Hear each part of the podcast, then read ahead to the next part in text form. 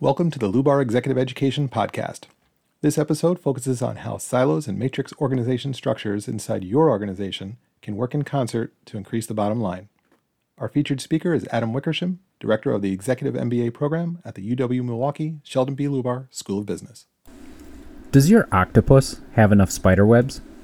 It's an odd question, but it hits at the heart of the problem that plagues many organizations. Too many silos or too much cross collaboration causes unwanted hits to the corporate bottom line. So let's break down both of these and walk through a solution.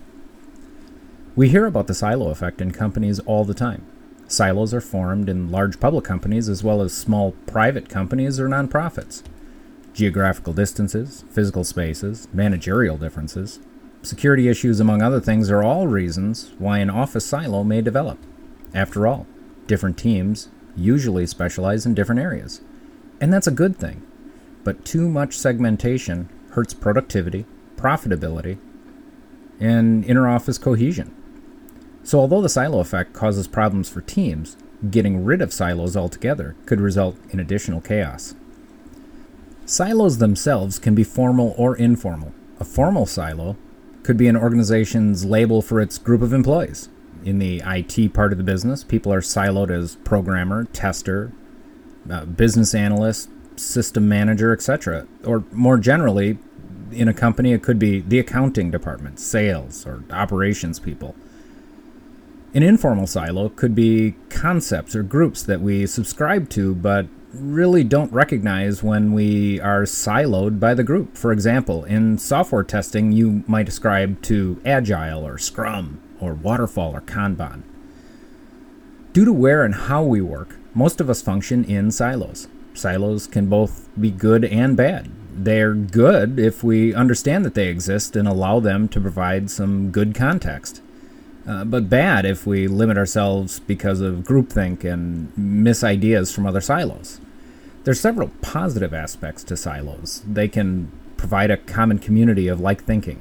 Uh, support efforts by providing skilled people, establish support networks, aid in communication within the silo, establish credibility for members of the silo, or just truly create subject matter experts. But silos also have a negative impact. They provide tunnel vision, tribalism, a, a real us versus them mentality, fragmented systems, which lead to miscommunication, errors, and bad practices they can become blind to risks in products or groups. Self fulfilling support groups that turn into negative silos or no oversight to the impact on silo decision making on the rest of the company. Sitting atop the silos are the corporate leaders of the organization. One would like to think that they have the broad view of the organization, however, many of them were brought up in the organization from within their own silo and had to relearn how to think more broadly. This is why many researchers are referring to siloed companies as octopuses. The head, or cross functional leaders, sit atop the tentacles, or the siloed departments. For an example of the dangers inherent in the octopus, consider the 2008 financial crash, which the book The Silo Effect by anthropologist Gillian Tett declares was exacerbated, if not caused, by silos. Groups, companies, and even governmental entities were so entrenched in their respective processes that they failed to have a system to view the risk of a potential crash. Those involved may have been called the smartest people in the room, but organizations can't live in just one room. They need to see a bigger picture, and the silos they existed in prevented them from foreseeing what was about to happen. You've probably seen this in action in your company. When a project fails, the accountants blame cost overruns on the operations team. Operations blames IT. IT blames the contractors. Contractors blames the restrictions in the contracts created by legal, who implemented the contract through finance. And the circle of blame starts all over again. No single person is to blame, therefore, no accountability is ultimately determined. Fingers are pointed at others because each department did everything correctly according to the information they were provided, silos at their worst. So, what's the solution? According to McKinsey, 84% of all startups in the past year are some version of a matrix organization. Not only is it easy to deploy, but it's a common buzzword in many corporate publishings, causing many established businesses to begin the push towards more decentralization and cross department collaboration to the point where there is almost no actual departments anymore.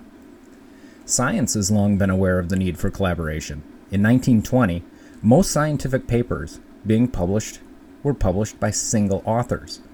By 2010, the average of most published papers was more than five authors. Between 1981 and 2012, the average number of single authored scientific papers dropped from 33% to 11%. With all of these successes inherent in collaboration, should companies remove all the silos and become a full matrix, cross functional, collaborative company? Well, research suggests no. The boundaries that exist in organizations today between managers and employees, or customers and suppliers, and, and across functions and geographies are still difficult to breach, despite all of our communication tools. In fact, the lack of standard operating procedures for using these tools and the sheer number of them have exacerbated this challenge. These cross functional corporations are also known as spiderwebs due to their similarly shaped org and communication charts.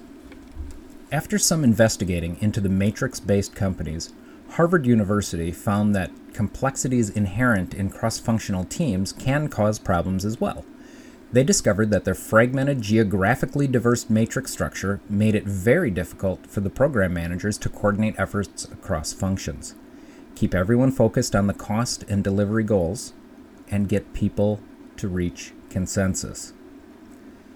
To illustrate this problem, we can look at one program manager, let's call him Tom, who had lots to coordinate among dozens of specialized engineers.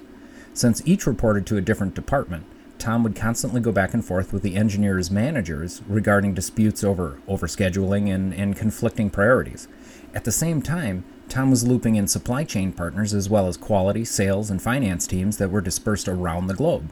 Because of how siloed these functions were, and how many different layers of command Tom had to go through, it was nearly impossible to bring these units together when needed. Decisions were delayed or simply not executed, and of course, the program's performance suffered. While tools that we're using every day now, like video conferencing and virtual workspaces and instant messaging, helped people communicate, they didn't help with getting everyone aligned on the same priorities, nor did they foster rapid decision making. Senior management knew this was an issue, but they also valued the lower cost and flexibility of having functional experts reside in different centers of excellence so that they could be assigned to programs as needed when workload shifted, a culture that had evolved over many years. However, according to a 2019 Gallup poll, most employees in matrixed organizations, according to this survey, aren't terribly engaged with their jobs. And given the relationship between worker engagement and vital business outcomes, such as productivity, profitability, and customer perceptions of service quality, this report should be alarming. However, most leaders didn't want to implement any processes that affected the underlying culture of their organization.